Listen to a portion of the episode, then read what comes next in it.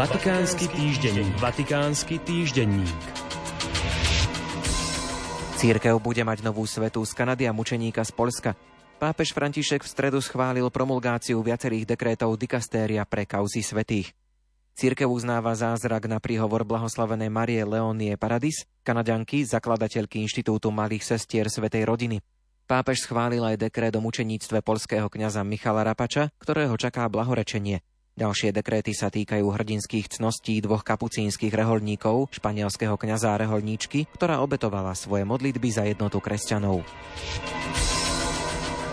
Vatikán zverejnil nový postup podávania hlásení o korupcii. Pravidlá vďaka inštitútu whistleblowingu, platnému pre Svetú stolicu a Vatikánsky štát, umožňujú nahlasovať nezrovnalosti pri využívaní finančných alebo materiálnych zdrojov, nezrovnalosti pri verejných obstarávaniach a korupčné činy, aj prostredníctvom vyhradenej e-mailovej schránky.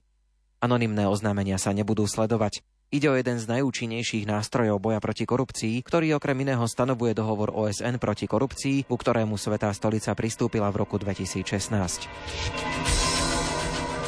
Pápežské univerzity v Ríme sa spojili, aby spoločne otvorili nový online kurz integrálnej ekológie. Ide o kľúčovú koncepciu pápeža Františka, ktorá zdôrazňuje vzájomnú prepojenosť environmentálnych, ekonomických, politických, sociálnych a etických otázok. Štúdium prebieha od januára do júna a vyučuje ho medzinárodná skupina významných akademikov, lídrov a aktivistov. Pápežské univerzity uviedli, že tento kurz je odpovedou na bezprecedentnú výzvu, ktorej čelí planéta.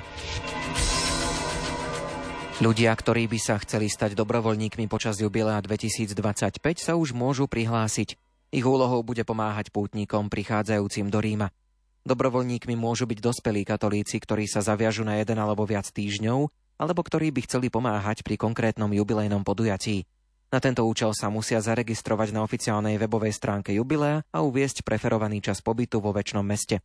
Bude potrebné pripojiť list od svojho farára alebo iného kňaza, ktorý potvrdzuje ich katolícku vieru a aktívnu účasť kandidáta na živote farnosti. Znalosť talianského jazyka bude výhodou, hoci nie je povinná. Do Ríma bude možné prísť až po potvrdení prijatia kandidatúry sekretariátom jubilea.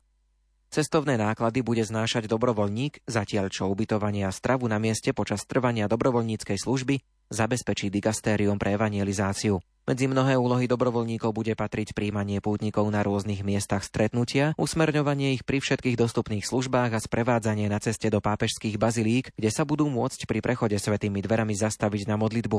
Okrem pomoci poskytovanej pútnikom budú dobrovoľníci aj svetkami toho, čo znamená Svetý rok. Láska k blížnemu, milosrdenstvo, láska, zmierenie. Vatikánsky týždenník. Vatikánsky týždenník.